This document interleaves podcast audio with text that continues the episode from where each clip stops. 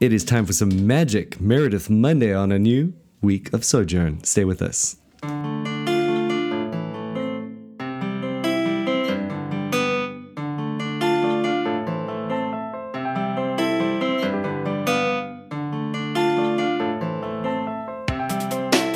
Chris, how are you doing? I'm doing well, Mike. Really looking forward to this discussion. Yes, some magic Meredith for Magic Meredith Monday. Just to start everyone's week on the right note, we're going to be thinking about Kline on multi perspectivalism. Not only is that a cool like title for a paper thing, but it's actually a great tongue twister and uh, a great thing to say on your way to work in the morning. You know, even out loud if you're on the train, just yell it out. Kline on multi perspectivalism. Uh, or even, the, I suppose the official title was A Paper Pursuant to the Faculty Forum of February 28th, 1986, at Westminster Theological Seminary in California. Boom. That's a mouthful. That's a mouthful. Um, but uh, yeah, I've been wanting to get into this for a while because I've just been, uh, man, Frame and Kline just been a bit in my wheelhouse. Um, and this is really the one. This is the one where this is all we have, I think, where, where Kline directly sort of mentions Frame and um, goes after him a little bit. And uh, in light of the theonomy debate, and um, and make some really good points, just some killer points. It, it really does get to. Uh, I, I read this thing about it. I don't know uh, a few times. The first time I, I, I, could not understand a single thing Kline was saying. The second time, um, I started to get a rough outline, and um, and towards the you know tenth time or so, I I, I really just it dawned on me he is getting to the bottom of this. It is amazing. It's just. Um, uh, I, am excited to get into, especially this will fit well. I mean, I don't know, uh, Chris, you're probably not listening to our uh, Two Kingdom Tuesday discussion, but I've been going through the Escondido theology um, that chapter five where where Frame's kind of going after Kline, and um, and so this this really does form a great response to much of what Frame's saying. Um, and gets to the very, very bottom of it um, in terms of his covenant theology. Now, before we get going, um, do you know? Uh, would you do you think it'd be fair to say that the frame is more or less because it seems like what what what, what Kline's going to um, deal with here is is Frame's covenant theology, and it, it's it's probably a standard standard uh, dish. How do you say that? Standard dish, um, kind of uh, Neo Kuyperian covenant theology, or would you say it's it's quite an anomaly in that sense? Hmm. That's a good question because I'm not sure that I ever heard Frame articulate a cohesive, like a, a comprehensive covenant theology. Right. Um, yeah. But I mean, I, I don't think he would have agreed with a, a John Murray. Right, exactly. And where would you put John Murray in, in, in light of Neo Kuyperianism? Hmm. Um, I, I, wish I knew more about Neo Kuyperianism, but I, I guess I get the sense that even the Neo Kuyperians would recognize a covenant of works at the beginning with Adam. Yeah. And Murray just wasn't willing to go there. Right, totally. Yeah. So even yeah, interesting because uh, Frame is willing, uh, happy to sort of give some lip service to it, but but uh, you know, it dies a, a thousand qualification death, you know, um, and so yeah. But the thing is, I mean, with the Neo Kuyperian thing, you basically, and this is why I, I think Frame's more or less there. It's a pretty standard sort of where you've got the creation for redemption, like without the consummation thing. You know, it's it basically they leave the mm-hmm. consummation mm-hmm. out, and um, and I know Frame wouldn't be happy with just saying, well, talking about himself as post millennial in a strict way, or um, but it's it's almost like you know the idea is uh, grace perfects nature, um, so we're gonna basically take back what was ours originally, and um, and so you really just have throughout the the history of redemption just varying applications of that same idea.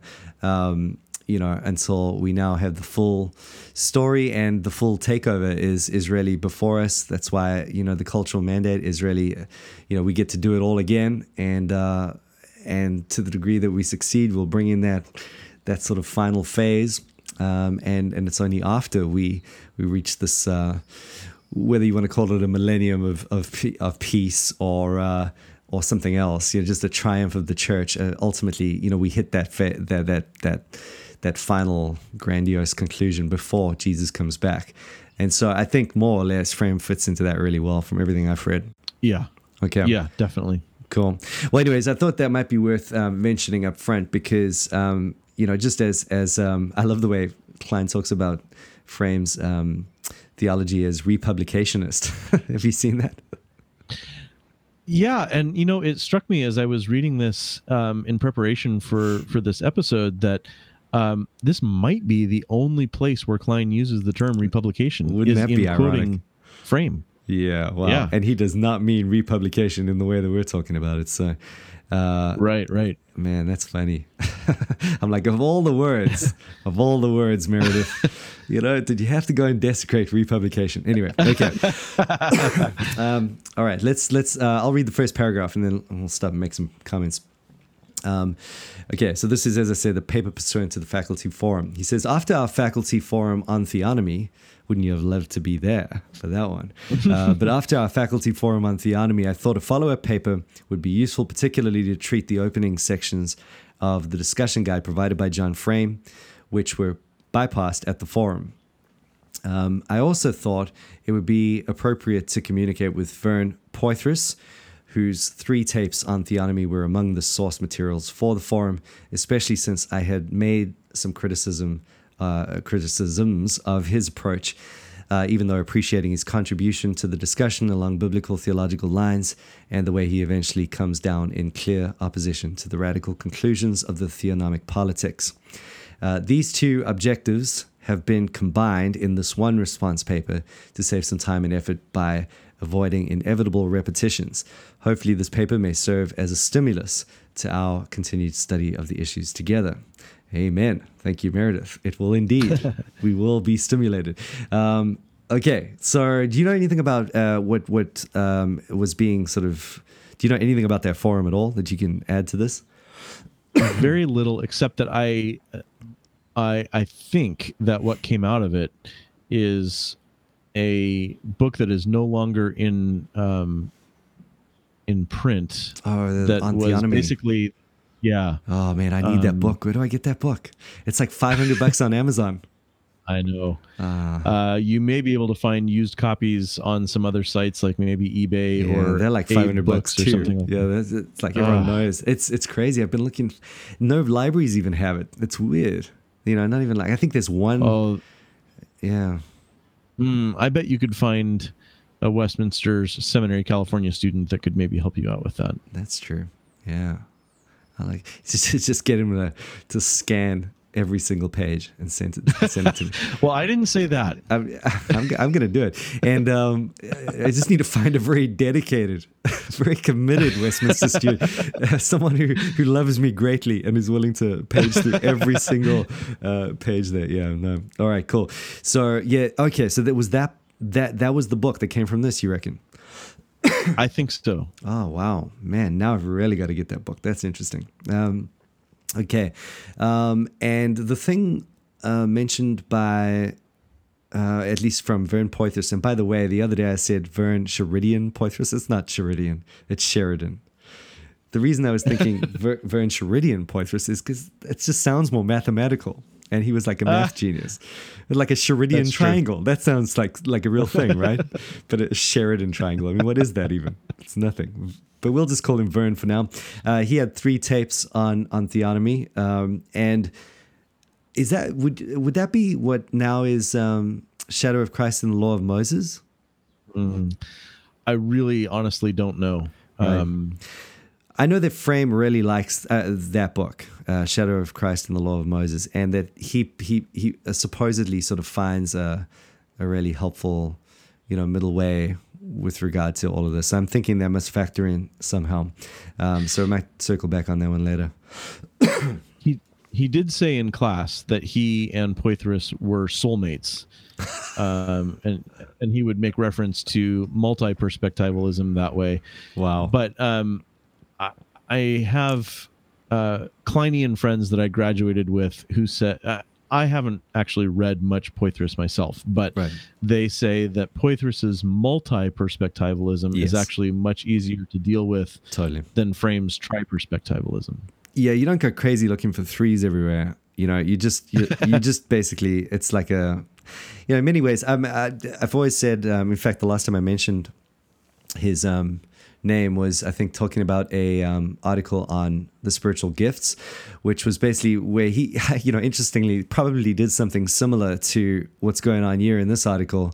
Um, between Gaffin and Grudem on the spiritual gifts at that time, and sort of, you know, blew it up and showed a million different points of nuance and kind of you know made made it made it uh, made made you know by the time you get to the end of that article you're like oh wow you know we're all on the same team they're just different perspectives uh, which I suppose we we should have expected going into that but you know the difference I was thinking about it the difference between that article and um, the the conclusion he he does uh, draw from that. I know. Have you have you read that, Chris? The, it's called like analogous no. giftings. Okay, never mind. But if you uh, do, if anyone listening uh, does want to check it out, um, I think that one of the differences to, to what's happening, what we will, we will eventually cover in this article, and what happens in that article, is I think like there he actually does a good job, and and the reason for it, and Klein will bring this out soon enough, is that where you know there he he sort of shows uh, that that both people are missing a central point in the debate, and actually actually lands on good theology in the process. Um, yeah, as Klein shows, in the name of showing it to be different perspectives on, of the same thing, they actually miss, you know, a very lucid point of theology, and um, and they, they get their theology wrong, which is, you know, you, you can't just cover that up with perspectives. And um, anyway, so let me just say that up front in case anyone did want to check that out or keep that in mind. Um, okay, so uh, what else do we have to say about this one? The two objectives. Thank you, Meredith. You combined the two objectives into one, so there can be less confusion. All right. You know this is going to be good. Kline's thinking yes. of two things in one thing. Oh boy. Hold on to your seats. All right. You ready to go a little further there, Chris, or any other comments on that one? Let's do it. All right. At the forum, he says, I stressed the importance of starting with something that is indisputably held by theonomists and is, moreover, a distinctive and climactic tenet for them, namely their contention that it is a function of the state to suppress and eliminate those who practice false religions. In my judgment, to impose such a role on the state would be in effect to countermand the Great Commission. As I see it, this Reconstructionist program contradicts the essential biblical ethos and the ethic of the church in this present world. Theonomists disagree. They see this program as the fulfillment of their millennial aspirations. Um, one one can take a stand with one side or the other in this dispute, but what one cannot do is pass off the conflict as just a matter of varying emphases, as just a relative difference of position on some continuum. Nearly the uh, sorry, clearly the difference is substantive, uh, a difference not of degree but of total contrast. It is not simply a matter of minor disagreement as to how to apply some general principle in a given situation. It is not a matter of uh, some general principle of justice at all, but rather of the particular precise functions that divine revelation assigns to specific institutions theocracy, state, church. The defining of the nature, functions, and historical mission of these institutions constitutes a major element in the content of biblical law, each covenantal corpus of law being indeed institutionally specific. And dividing theonomists sharply from their reformed critics is a radical difference of judgment as to the functions appointed by the scriptures to the several institutions. All right, so that's a mouthful of lyrics right there. Um, okay, starting at the top of that paragraph again. Um, I like the way he reasons in that you know got to get to the bottom of this thing ultimately. In that we could compare and see uh, overlaps in many different ways. Like wow, they're all Calvinists. Yay, they all live Jesus wow, that's amazing. You know, look how look how close uh, everyone is. But he, but he's saying, you know, much in the same way that you would approach, um, I don't know, dispensationalism and reformed theology. You can't you can't like make the point of comparison that they all want to see the God, glory of God or something. You know, uh, there has to be a distinctive. Uh, what is the what is the tenet that they're holding on to that's causing all of the uh, the friction. And so I think he gets right to it um, in that that is the thing, right? They want to Um, they want the state to eliminate those who practice false religions. But even even further, as you'll uh, specify, that's coming out of a, a, certain reading of biblical theology or redemptive history. Um, any any first uh, thoughts that come to you there, Chris?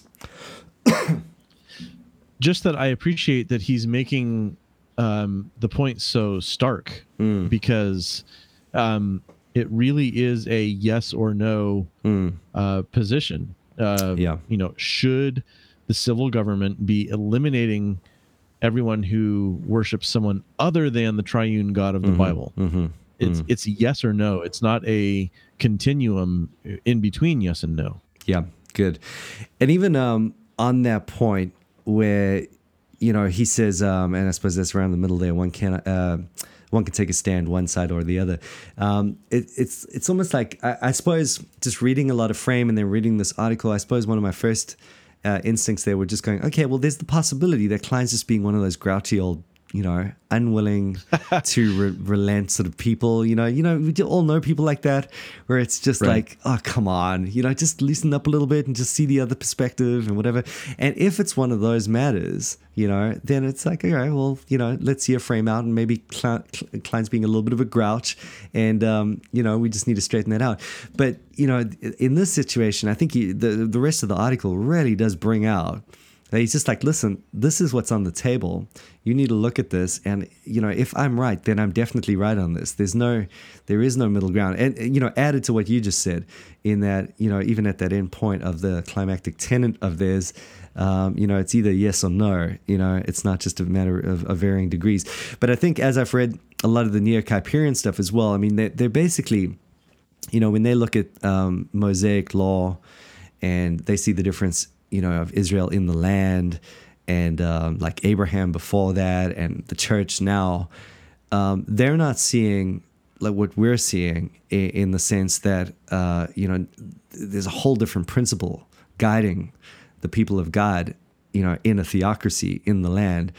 They're just, uh, you know, and, and once the people get in, you know, it's just like it's it's not the same as when Abraham was a sojourning sort of patriarchal group, um, uh, and and so you have.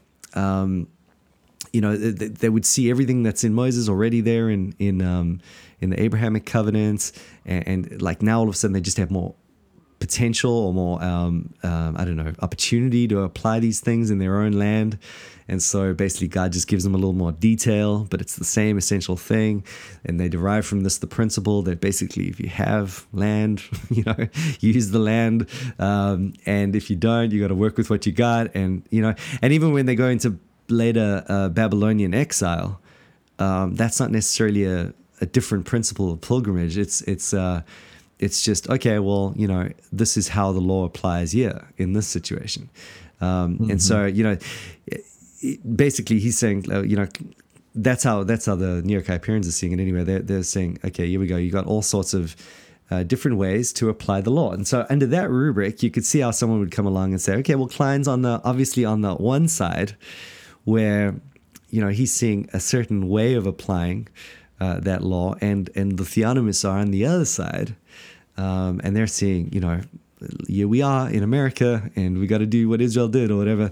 Um, they're all on a continuum of some sort, and Kline's saying, well, th- that only works if your understanding of uh, redemptive history is as you've presumed it to be, in that it's just all one varying different application, right? Does that make sense?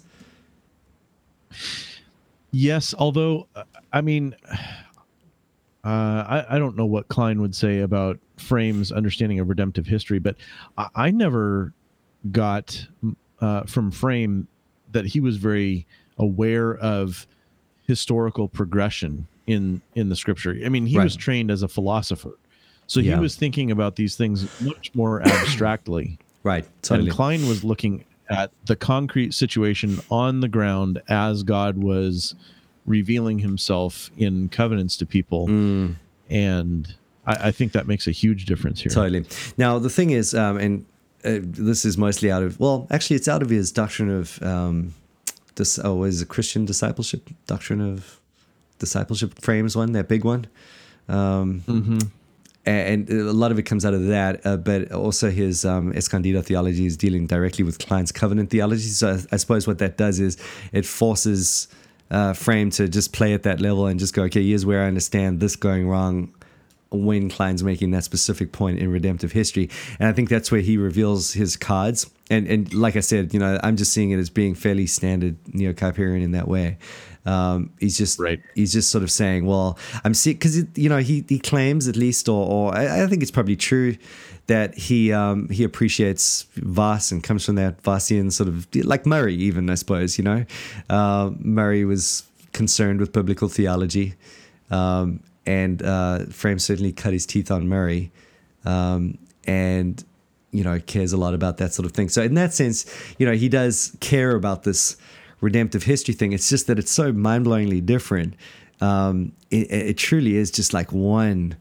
Um, it's so so different to what Kline's saying at every turn. You know, there, there's just uh, this one Earth that was lost to the fall, and, and we pretty much get it back again. And and the only reason one little um, section of of one covenantal dealing with um, let's say Abraham and Noah, just Noah's in there. You know, we're all just part of a one massive sort of covenant that has various commands that, that seem to be different, but they're just they're just different applications according to the will of the Lord. You know, that were revealed via uh, uh, script, uh, at least a special revelation, and that's it. That's all he wants to see in it. There's no, you know, claims it to be very simple. The problem is, it's just kind of it doesn't get at the bottom of what, what otherwise would seem to be horribly contradictory and uh, and all the Kline stuff. I mean, Kline spent the whole of Kingdom Prologue building his case, so we don't have to repeat it here. But but just um, you know, there, there, are some vivid things in the Bible that lead you to see a um, well a non-republicationist scheme. What what do you think uh, Frame means by or what Kline means by re- republicationist? I know we're not quite there yet, but um, you want to have a crack at that? Well, I mean, it could just be um, the way I'm reading it from our situation today, but the, the way I took it was that Frame was using that term to describe what Kline meant about the uh, typological covenant of works in the Mosaic covenant. Do you really? Okay, I wasn't reading that at all. So I mean, I don't know. That might be okay. right. What I was getting from from this whole thing was that you know that he was that basically Kline was just calling uh, Frame's um, you know, again, the republicationist idea meaning this almost this one. There's this one covenant that continually is republished in every covenantal oh. administration. I think that's and that was that's why I'm saying it's sort of de- desecrated, you know, because Kline has oh. used the term that everyone's using on here. I didn't even know if they were using it at that time or something, because that would make it deeply weird that he said that but um, mm-hmm. perhaps it was just prior to all of that, or I don't know, where where he used this term to talk about frames kind of like yeah just I, I don't want to say mono covenantalism because that puts it into a whole strict category but but just there there is one outworking it's the same every single time it's just applied differently you know mm-hmm. that's why there's no such thing as theocracy and theonomy and that's why it's all a continuum that makes a lot of sense to me i Does mean that it? would okay. be a very a very Klinean way of saying mono covenantalism. Okay, there we say, go. Yeah take one abstract concept of covenant and just republish it every time there's a new generation. Yeah, yeah. Classic.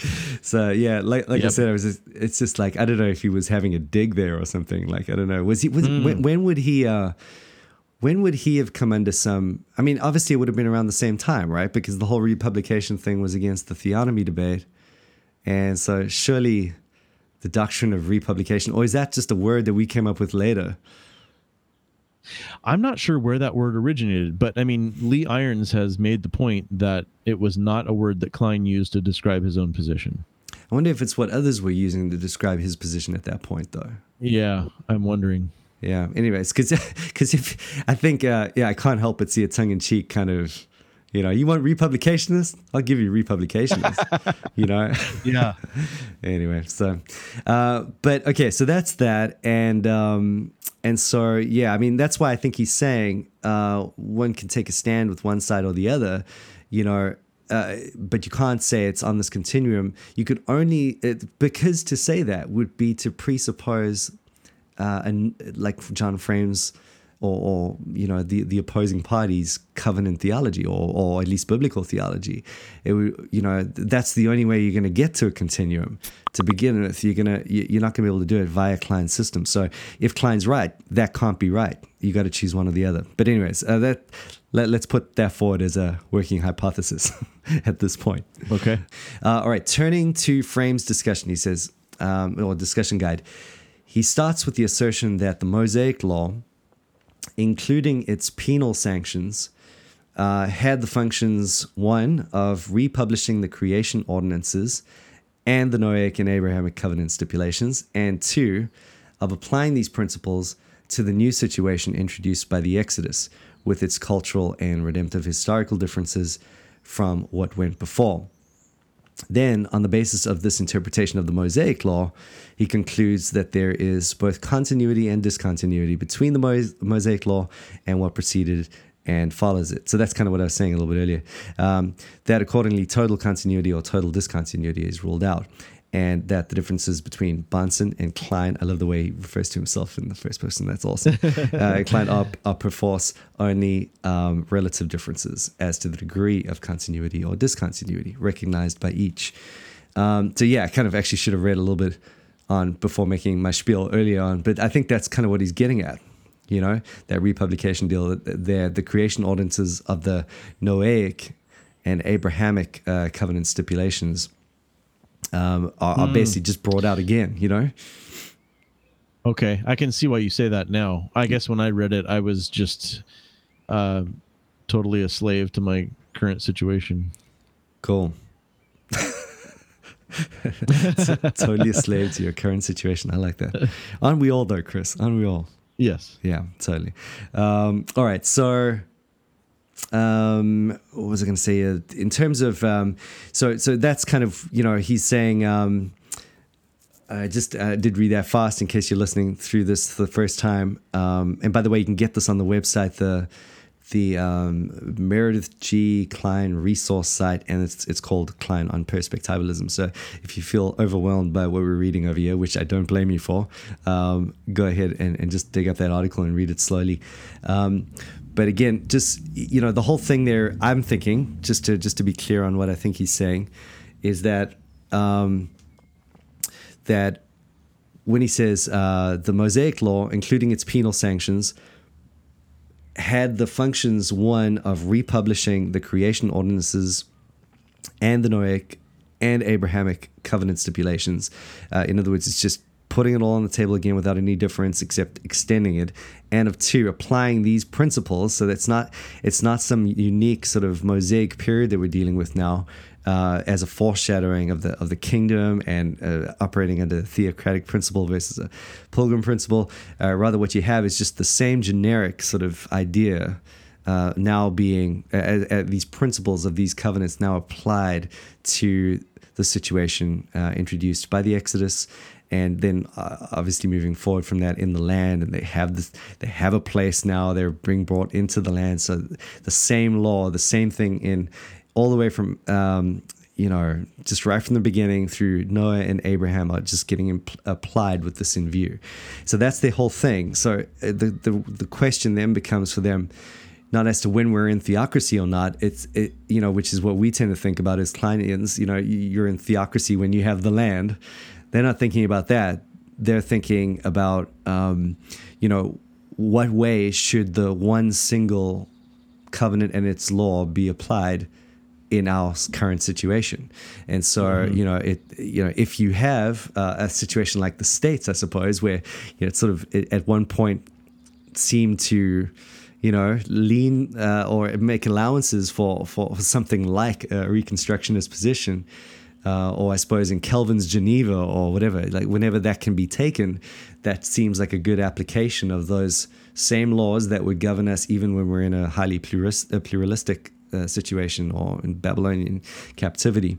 Um, and and then he says, um, on the basis of the interpretation of the Mosaic Law, uh, he's he's providing this sort of continuity or discontinuity.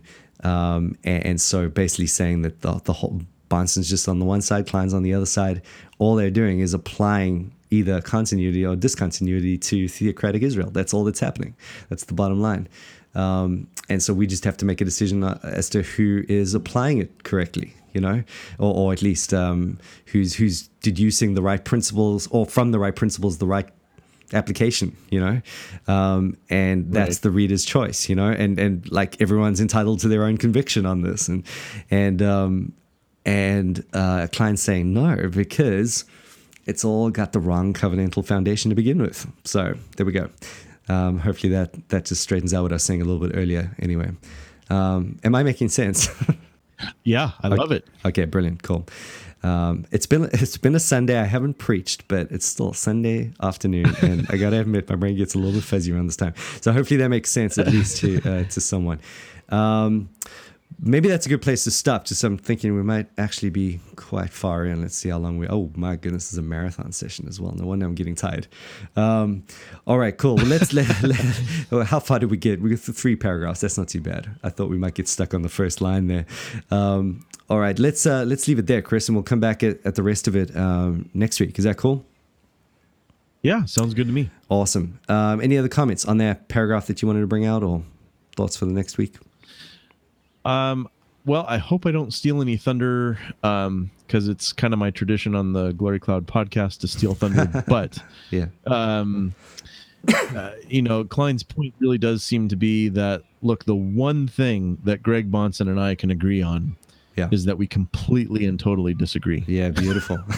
That's good. So, totally. I mean, yeah, Frame wasn't getting I that. both, like both of them are actually seeing it. Yeah, except for Frame. Good. Yeah. Man. Yeah, that's good. Uh, what what would be the the book to read? Like, what was um you know when Kline wrote that old new era thing? What was what was um what was Bahnsen's book that he put out, or was it an article? Theonomy and Christian ethics. Oh, that's it. Was that a book? Was it? yeah. Was it a big book? Um, it's about the same size as Kingdom Prologue, Oh my but goodness. it's not. It's not. It's not as difficult to read. Okay, all right. And uh, I think that probably is like for free online now. Surely, huh? All those I'm sure you can find it online. all Yeah. those theonomy books are for free. You know, unfortunately, uh, they're the one kind of book you can get for free. But anyways, go check it out if you want to read that book. But uh, that would be that would be insanely diligent of you. Uh, well done. That's all I'm saying. But I do actually want to read it eventually. I'm just like, oh my goodness, you know, it's just going to be a difficult, difficult thing to stay tuned in on that. But it would be interesting to see a consistent kind of presentation of this from beginning to end. Um, and then the other thing, uh, just before we go, uh, Chris, any comments on your uh, Twitter feed going a- at the moment? I know you, you and um, a lot of lot of controversy happening happening these days with. Um, Yeah, I- yeah. I, I I debated in my own mind whether to bring this up earlier in in our conversation or not, but it is somewhat related to what we've been talking about. Yeah. Um, just because I've been trying to take people who have been wanting to punish people for one particular um, gross and and completely disgusting practice Yeah. Uh, which I agree is is disgusting, Mhm. but I'm not sure that the state needs to be making a law against it.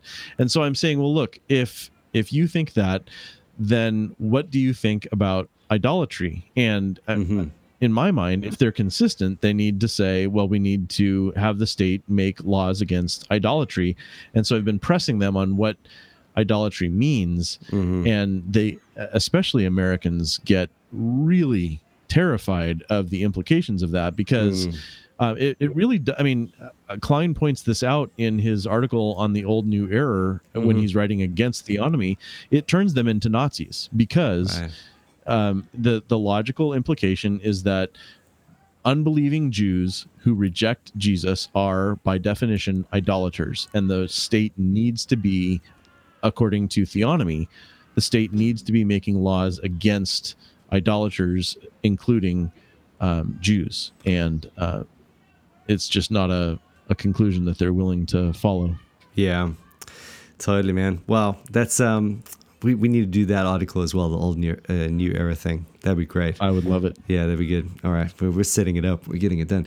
Um, okay, so if you have no idea what, what what Chris is talking about, go check his Twitter feed because that's what it's, that's what it's there for, right? You got to go read it. That's and, right. Um, and uh, yeah, super interesting stuff. I'm like, I'm just staying away, man. It's too scary. You guys, you you reform guys are just too crazy for me. You know, it's just like wow, just shouting at each other. I'm like, dudes, guys, Whew. Twitter, Too telling crazy you. for me too. I probably should just keep my head down, but I'm not wise enough to do that. Well, you, uh, it's, it's just like if you want to see the dark side of Chris Caughey, you know, it's it's like it's like Batman, you know. it's just like you know he sounds all nice. He sounds sounds like such a nice guy online, uh, at least on, on the show. But man, don't don't let that fool you. Chris will come at you, man. He'll come at you. Um, all right, cool. Let's uh, call it. We've got my neighbors that are starting to shout, and all sorts of kids are starting to play outside. So it's starting to make for non-good podcasting time. Uh, thanks for joining me, Chris. Appreciate it. My pleasure, Mike.